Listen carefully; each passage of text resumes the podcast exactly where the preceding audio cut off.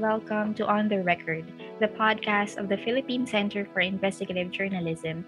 You're listening to the third and final episode of a special series on digital sex crimes, particularly the online sexual exploitation of children, or OSEC. This podcast series is produced in collaboration with ABS-CBN News, with support from Sydney-based Judith Nilsson Institute, a nonpartisan independent group that supports quality journalism across the globe. We are joined today by journalists and storytellers who are reporting on this issue. PCIJ fellow and Philippine Star reporter Neil Cervallos, who has written a four-part investigative report on OSEC, ABS-CBN News correspondent Shara Zambrano, segment producer Rowena Cos, and independent filmmaker Pabel Manican, who produced a television documentary on the subject. And I am Cherry Salazar, PCIJ's multimedia reporter, presenter of this podcast series. Let's start with how were you introduced to the subject of OSEC? Yeah, start tayo sa ating ano, only thorn among the roses. Yes, Neil.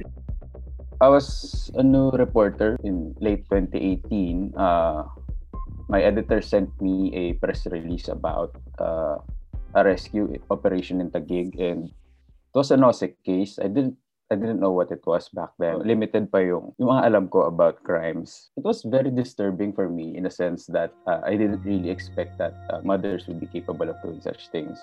And then uh, one day, one of my first coverages as a reporter was forum on OSEC And that's where I understood yung scale ng issue like the technological side, the financial side, that it is transnational and uh, it's poverty driven, kulang ng social safety nets yung impoverished communities. That's why they're being pushed to the extremes na gagawin nila to sa mga anak nila. I think that was yung start para sa akin nung interest ko about OSEC and digital crimes in general.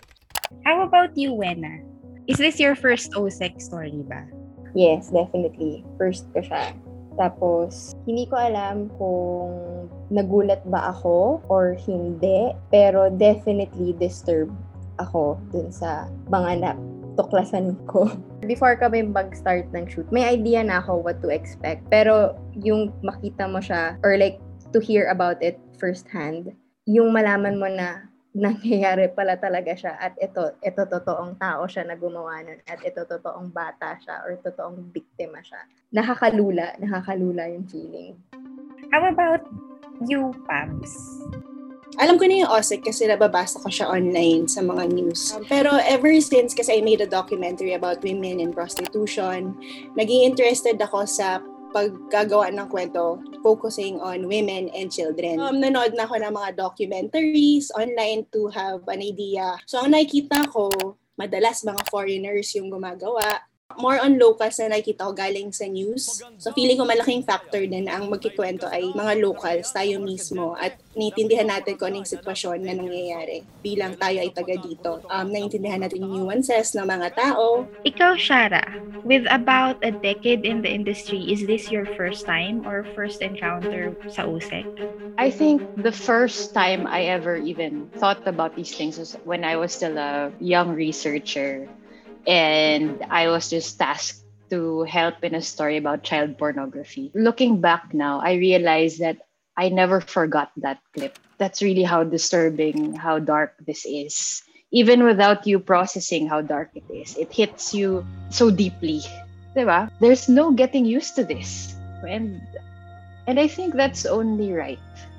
Diba? I, I think that informs our movement. But so this is definitely the first time that I went deep into the world of OSEC. I think my, my first trafficking story was way back when I was still with ABS and I was producing documentaries for ABS. We had this documentary on trafficking that introduced me to OSEC. Pero at the time, it wasn't as big an issue as it is now. Pero alam mong nangyayari na siya. Ever since naman doon, that was I think around 2016, I've been following OSEC cases. So, lagi kaming nagko-communicate ng IJM and other um, interviewees and case studies from before.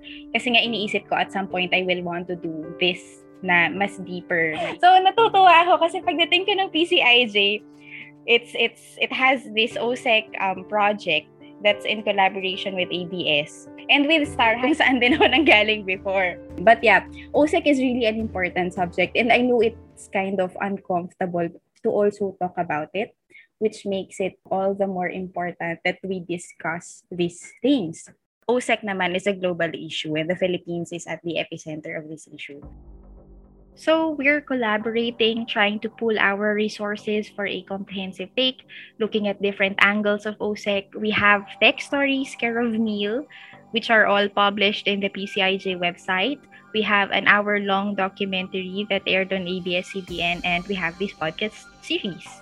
Pero iniisip ko rin, there are limitations definitely when it comes to the platforms that we have. Uh, I think that's the biggest issue for me, yung daily grind. Plus, nag-grad school din po ako. Ang ginagawa ko ay nagle-legwork ako madalas pagka free time, long forms.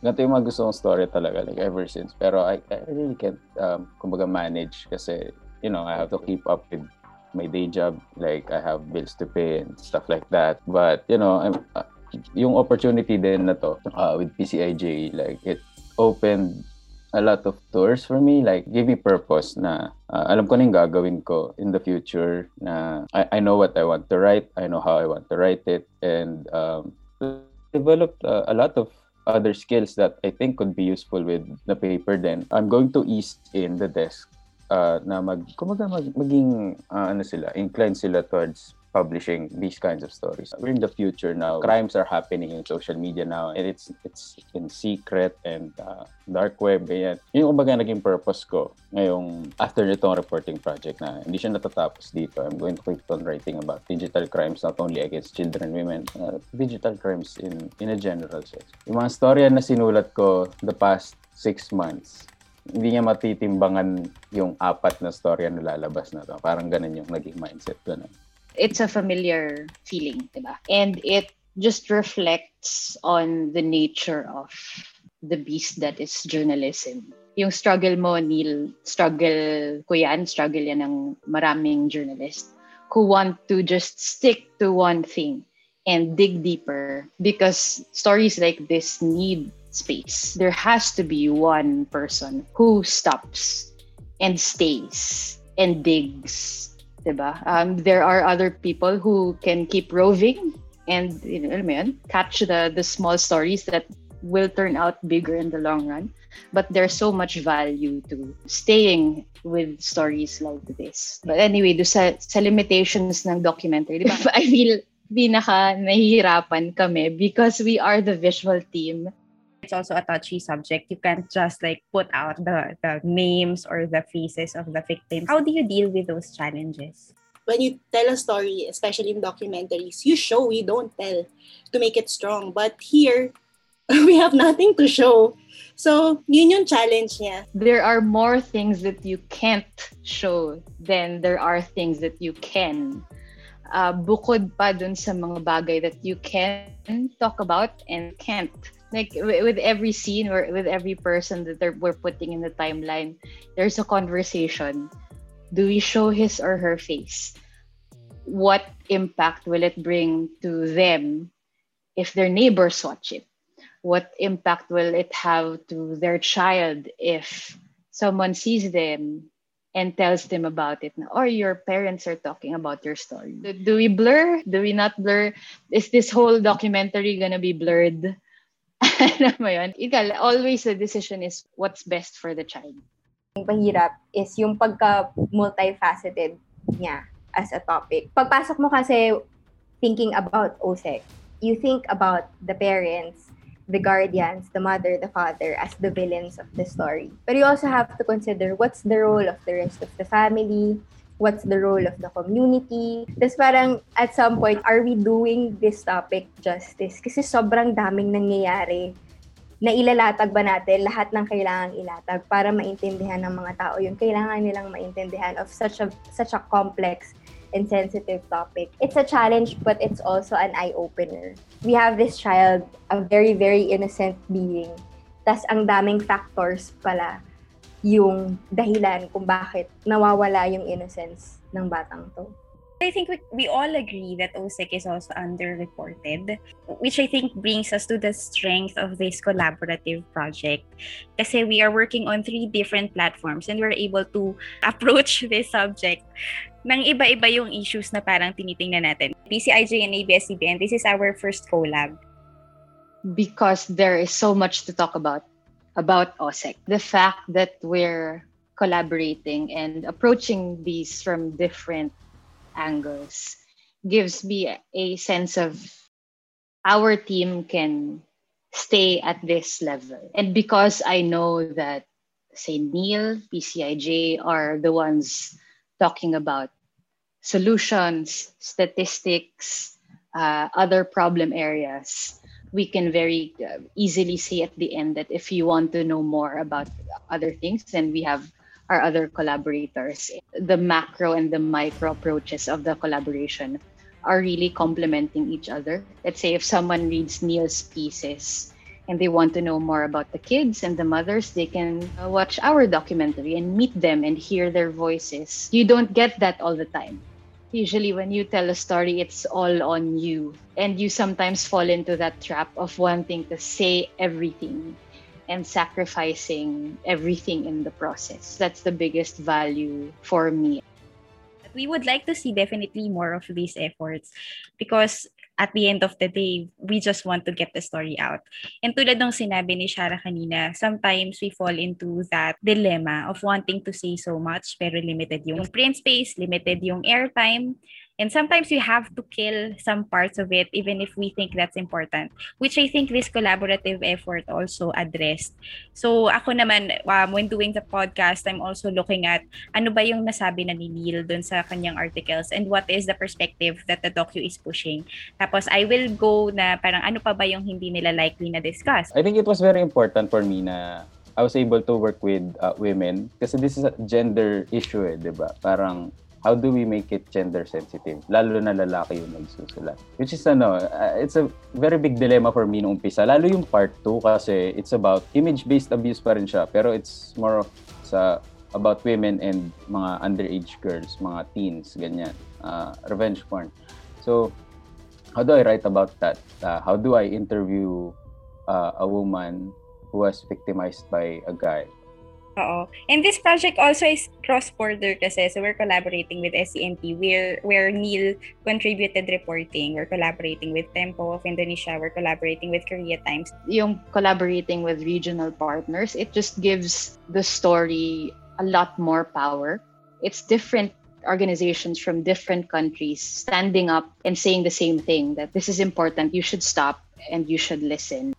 If there's one thing I learned in international journalism is that uh, important yung role na piniplay ng outsiders with uh, Raquel Carvalho of ano, uh, sa China Morning Post. Para sa akin, ang ganda nung, nung collaboration din na to kasi, di ba, borderless ang internet plus it's Asia and where tumataas na yung presence sa internet. Para sa akin, inspiring na may ganitong collaborative effort. Like, I think this is the first time na, ano, na nakita ko siya.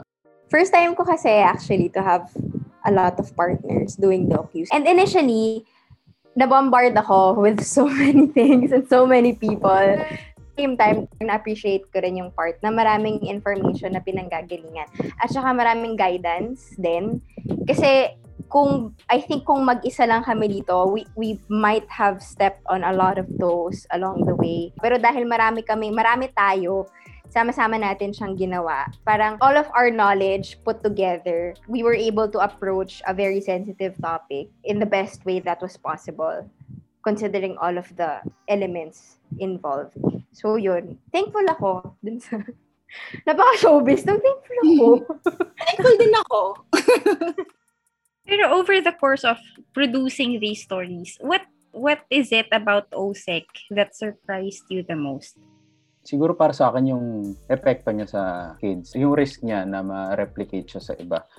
It's a very new concept to me, itong sexual abuse uh, at a very young age na hindi sila nabigyan ng proper intervention. There's a very high risk na ma-replicate ma-replicate ito sa ano, kumbaga pagtanda nila. Like sila na gagawa nito sa iba. Um, aside from that, yung interventions for me, na-surprise ako na may mga ganito pala. Like, halimbawa sa PREDA, meron sila yung emotional release therapy. I was able to watch uh, kumbaga paano siya ginagawa and it was distressing to watch pero it, parang ano rin siya nakaginhawa din siya kasi makita mo after they do that parang ang gaan-gaan na nung pakiramdam niya what really weighs heavy on is how this just shatters your worldview and just breaks apart what you thought was a very basic, unassailable notion of family, motherhood, and love.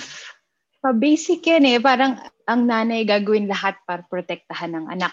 ako, I usually tell stories of conflict. So I thought I I'd already seen the worst in humanity, but this is a whole other shade of darkness that I wasn't prepared for. Tapos, syempre, yung surprising part is also seeing the footage. Doon talaga ako, doon ko na-realize talaga, oh my gosh, ilang days talaga ako, nat- din ako sa kanya tulala ako. Tapos parang may flashes siya sa isip mo eh. Bigla mo lang talaga siya naaalala. So, iisipin mo na kung ako, napanood ko lang tong mga evidences, paano pa kaya yung mga taong pinagdaanan to? From there on, na-realize ko na, okay, hindi to joke. Uh, it's a big responsibility to tell this story. It's surprising then how how not black and white this is. But the, when you first think about this, okay, so ang ang mali dito yung foreign client tsaka yung magulang na ginagawa ito, 'di ba? Sobrang dali. But every time we go out, every time we meet someone else, it just breaks apart your preconceived notions again na teka lang, nasan ba nga ba yung mga tatay? Parang where were you when all of this was happening? And then you hear his side. Like, I wasn't there. I was working. And what do I do now? We have wives who are facilitators and their children are the victims. So where does the father stand? There's there are new questions every time we go out and meet someone new. Which also reminds me of this interview I had with a social worker. She said something like, there are no willing victims. Parang everybody is forced by the circumstances they are in. And when I say willing victims, it's not necessarily just the children sometimes it's also the facilitators. It, it may be trauma that's unprocessed from when they were children themselves. Or it may be how they were raised at yun yung nakita nilang way of coping sa maybe lack of income. There's a milieu of like factors contributing to this. Pero siguro for me, what surprised me the most na hanggang ngayon bothered pa rin ako at hindi ko siya maisipan ng ibang sagot or ibang like ito try ko siyang i-rationalize. It's the two-month-old baby na na-rescue dun sa isang raid. Hindi ko maisip how you would do it to a two-month-old. Two-month-old parang hindi pa nga yata nagkakla, naglalatch sa finger yun. Hindi ko sure. Wala ko alam sa baby. So, yun yung pinakamasakit for me during sa course ng, ng paggawa nito, pagbuo nitong project na to. Ako, kinakabahan ako mag-share kasi nararamdaman kong malapit na ako umiyak. Uh, feeling ko kasi, um, bilang journalist tayo, no, parang meron tayong self-preservation mechanism para hindi ka na masyadong masashock with all of the stories that you encounter on a daily basis of the bad things that are happening. Inisip mo na, okay, ready ka na sa kahit anong masamang bagay na may encounter mo. Pero meron pa rin pala, meron pa rin palang mas, mas something. For example, nung yung pagka-open secret crime niya. Nung naghahanap ako ng may interview ng family, I went to this city and then I talked to this uh, barangay secretary. Shinare niya sa akin, yung secretary, na, ah, oo, alam ko nga, may mga gumagawa niyan dito. Nagulat ako kasi parang who's to say who else is involved there? And the fact that you can talk about it quite openly and so casually, may isip mo gaano pa ba talaga siya kalaganap? Parang every time titingin ka sa labas, iisipin mo, sino pa ba yung biktima dyan? Sino pa ba yung nangangailangan ng tulong? Tapos biglang parang ang bigat. I was introduced, I think, to OSEC and sexual abuse of children sometime in 2016. I was so stressed doon sa sa mga nai-interview. Because aside from the footages and the images that you have for for the production of the documentary dahil nga visual yung platform na yon I was also reading the cases mismo which can be very very descriptive. During that time I was having nightmares and really really bad nightmares talaga siya which eventually led me to to doing therapy sa sa sarili ko. And then I found out that apparently uh, I had some kind of like parang similar experiences in the past in my younger years. So, so para siyang Pandora's box na na-open because I was doing this story. So in a way, it helped me and the way I approach similar stories because I feel like I can, in a way, empathize with what the survivor may be feeling or I have a certain kind of understanding doon sa paano siya dinedescribe ng social worker, the effect of this kind of trauma. But I also want to know kasi ako, I have similar experiences. Pero I'm wondering, how does it affect you? For a long time, we haven't been talking about that mental, emotional, psychological toll on storytellers mismo. And secondhand trauma is a real and serious concern, even if we don't openly discuss it or even if we refuse to talk about it for whatever reason. Ipapatugtog kami ng BTS. Charot. True, true story. De, um, ano ba? Para siyang papitik-pitik. Especially when I, when I'm with the kids.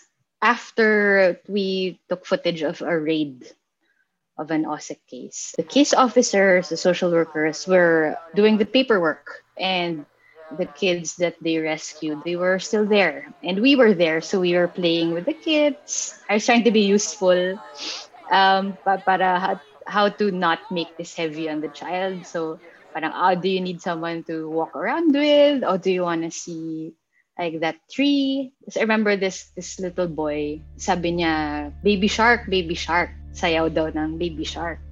Siyempre, may pamangkin ako. Alam ko yung dance steps sa baby shark. So, sige, sayaw tayo ng baby shark. So, aga na, eh, sinimulan ko na, baby shark.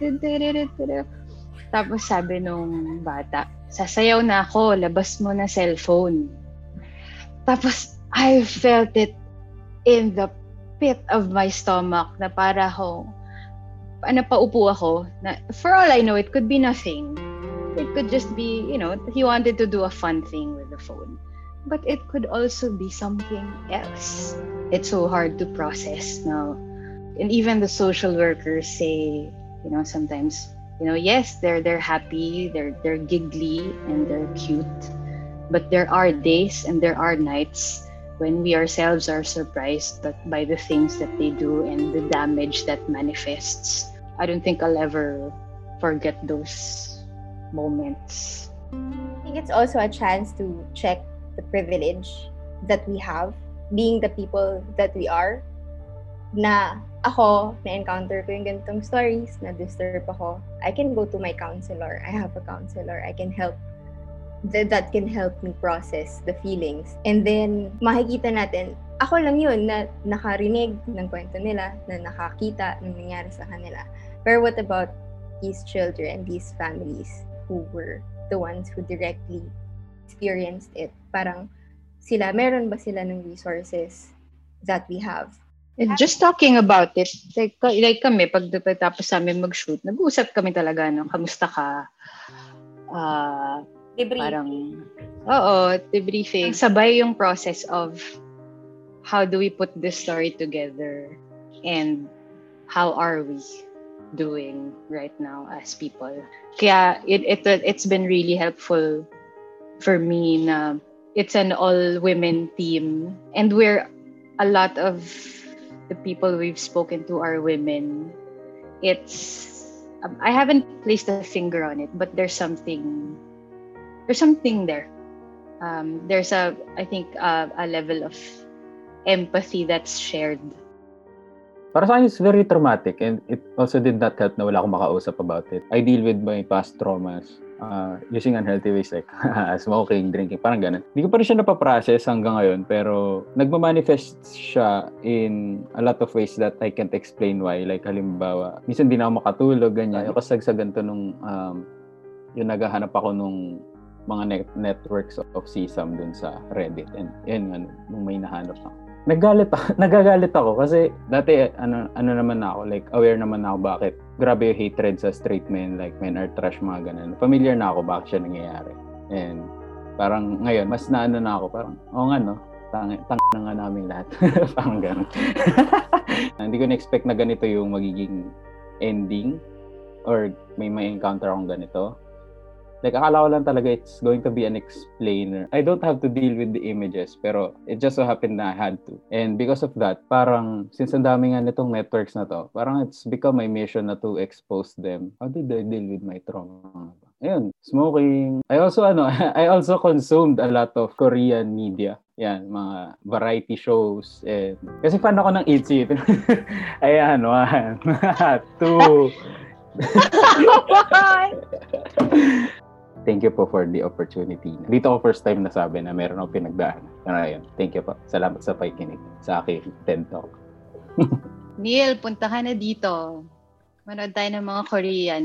Mag-ano tayo, BTS ITZY crossover. Tara, Neil. Open, open dito. Wala akong kahit sino Korean keme. Paano magkukup? Wala akong Korean Cheverlu. BTS na rin it's never it's never too late. Yes. Pero right now, yung effect niya sa akin is uh, I'm more careful with the kids I'm around with. Pag nakikita ko sila, tapos parang in my head, questions like, oh my God, how safe are these kids in their homes? Kasi sa bahay, may mga tatlong bata na nakatira dito. So pag hawak nila yung gadgets nila, parang worried ako eh. Like, so, ever since we started this project, lagi ko silang nare-remind, mag-ingat kayo online. Ang effect sa akin, um, awareness talaga. Kung ito yung effect sa akin, ito yung gusto kong mangyari sa maraming tao, the awareness is also something you can spread it to other people. What I do is I also warn friends who have children. Okay, just try to look every once in a while sa social media nila who are their friends who are adding them on Facebook, mga ganyang bagay. Because you never know. And sometimes naman the facilitators are also the people who are outside the family but people they still trust. So minsan yun din, parang winawarn ko yung ate ko halimbawa or yung ibang friends namin na parang oh ha, yung, yung anak mo, bantayan mo kasi masyadong like uh, touchy. Sure ka ba sa mga niyayakap niya and everything? Like parang after this particular um, meet up, did, will they still hang out? Yung isang line ng interview namin with WCPC, parang na-encapsulate niya yung nangyari. na parang, sabi niya, dati ang tingin ko sa internet, simple lang. Pero ngayon, ang tingin ko sa internet, parang ang dumi-dumi na niya. Tsaka kapag nasa park ako, kaya nakita ko yung mga bata na pre-teens, nag-TikTok sila, tas you know how the steps are. So parang may isip mo na, sino pa ba yung tumitingin ng mga videos na yun? Is it really just for innocent entertainment? Is it really just a dance? Sinong nagsisave nun? Sang parte pa siya ng internet kumakalat? Pag nasa field kasi, ma makara ako sa mga bata. Pinapanood ko silang naglalaro. Uh, Tapos, and, and a lot of children here in the Philippines are very affectionate, open to hugs, and oh, I hug back. Diba yung, yung uh, guguluhin mo yung buhok nila, tapos minsan may kakandong sa'yo, kakandungin mo naman, or aakbayan mo. Now, I, I don't know, do I do that still? Ikaw yung nagpo-pull back, eh, na parang, yayakapin ko ba siya? Or sige, appear na lang. O baka hindi rin dapat yung appear kasi physical contact yun or guluhin ko lang yung buhok niya. Pero hindi, parang, hina, parang intimate din yun. So ako parang you're just weirdly standing there calculating your moves. So wala na yung bata.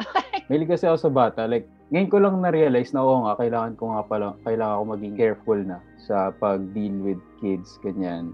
Like, ako kasi medyo touchy, like, kinukurot ko, ganyan. Kaya binubuhat ko it's sad for me na my life's changed forever. Pero it's a good thing na rin na, di ba, parang you have another purpose. Na you have to protect these kids' smile, their smiles, their futures. Uh, you have to make sure that this doesn't happen to anyone else. May comfort sa akin na maraming taong gumagawa at nagtatrabaho para matigil to. Para ito na lang yung pinaka-hope pinaka something that I hold on to. Diba that there's this there's this cliched saying that it takes a village to raise a child. Now I realize that it also takes a village to break a child apart. And consequently, it's everyone's responsibility to fix them and to make sure that no other children will be broken the same way. The kids deserve better. My God, the kids deserve so much better than this. And it's on us all to fix this world for them. siguro I'm more of an idealist. There's this study, I think parang psychological framework niya siya. If there is at least one caregiver, yun yung term na ginagamit, that gives this child the love, the care, the guidance that the child deserves. A child can cope. There, there is always hope naman din. There will be scars, of course, pero you can still live a meaningful life. And it may not always be beautiful, but it can always still be filled with meaning. I think it's also hopeful that uh, we're doing this project and that we're bringing it to the level of more people, uh, the public, knowing uh, knowing about it. Mas nagiging pamilyar na ang mga tao sa dangers of the internet. Ako talaga kasi ay gusto ko maging watchdog lahat ng social media users, internet users because millions of images are being spread online and all of these kids are screaming for help or don't even know what's being done that what's being done to them is wrong. Are we going to allow them to stay in secret rooms forever? I think we have to act as watchdogs now when we encounter things like this in Twitter, mga nagpe-peddle ng mga ganitong imagery, let's report them, you know, para mahanap natin kung nasan sila. You know, lift them from the abuse that they have been suffering for God knows how long. I want this series, kumbaga, a jumping off point for people to start taking this issue or dealing with this issue the way that it ought to be na uh, multi-sectoral na collaborative hindi lang sisihan start discussions na it's going to be productive and conversations that will eventually save these kids from abuse. This wraps up PCIJ's special podcast series on the online sexual exploitation of children. This podcast is part of Asian Stories, a cross border investigative collaboration among PCIJ, ABS CBN News, the South China Morning Post, the Korea Times, and Tempo of Indonesia. If you want to learn more about the extent of OSEC and efforts being done to curb it, you may check PCIJ's website, pcij.org, for our multi part investigative report. The ABS CBN News channel will air a documentary on this issue entitled What Mama Said. Catch the airing on Saturday, July 10 at 10 p.m. on ANC, Sky Cable, and other cable affiliates. If you found this podcast informative, feel free to share it on social media and subscribe to our channel. Follow us too on Facebook, Twitter, and Instagram at pcij.org. That's P-C-I-J-D-O-T-O-R-G. Stay tuned for the next episodes of On the Record. This has been Cherry Salazar. Thank you for listening.